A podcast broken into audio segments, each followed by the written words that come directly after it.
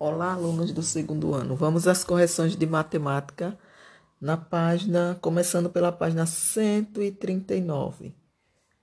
Da questão de número 4. Contorne as meias de dois em dois, formando pares. Então, vocês irão circular de, de duas em duas meias, formando os pares. Aí na letra A pergunta: quantas são as meias?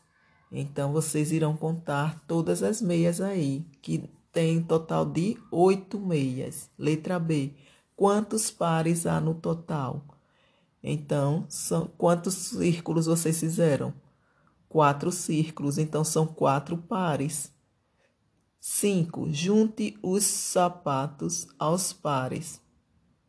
Juntou aí, cada par tem dois sapatos. Então, as perguntas. Letra A: Quantos são os sapatos? Resposta: 10 sapatos. Letra B: Quantos pares você formou? Cinco pares. 6. Ligue um par de sapatos a cada caixa. Então, esse daí tá fácil, né? Um par de sapatos tem dois sapatos. Então, cada dois sapatos em uma caixa. Letra A. Quantos sapatos há no total? Resposta: nove sapatos. Letra B. Quantos pares você formou? Quatro pares. Letra C. Sobrou o sapato sem formar par? Resposta: sim. Página 147. Contorne os sapatos de dois em dois, formando pares. Então, vocês irão formar aí pares de dois em dois. Letra A. Quantos são os sapatos? 13 sapatos. Letra B. Quantos pares você formou? Seis pares. Letra C. Sobrou o sapato sem formar par? Sim. 8. Ana escolheu uma página do livro entre as páginas 16 e 26. Se o número de, da página da página for par, que página Ana pode ter escolhido? Então, resposta: Ana pode ter escolhido a página 18, página 20, 22 ou 24. Número 9. Gilberto tem mais de 4 e menos de 10 pares de meias. Letra A. Quantos pares de meias Gilberto pode ter? Aí, resposta: cinco, seis, sete, oito ou nove pares de meias.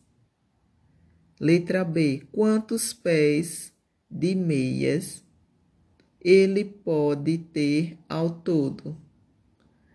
Então, ele pode ter 10, 12, 14, 16 ou 18 pés de meias. Página 141, questão 10.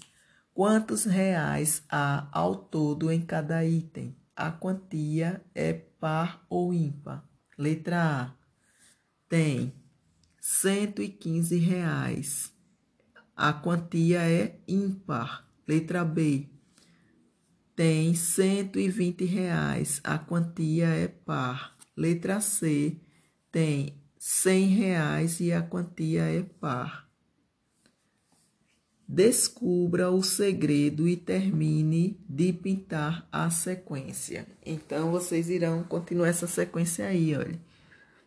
Tem um triângulo virado para cima, amarelo, outro virado para baixo, verde, outro virado para cima, azul, outro virado para baixo, amarelo, outro virado para cima, verde, outro virado para baixo, azul. Então, vocês irão continuar aí. O triângulo virado para cima, próximo, é amarelo.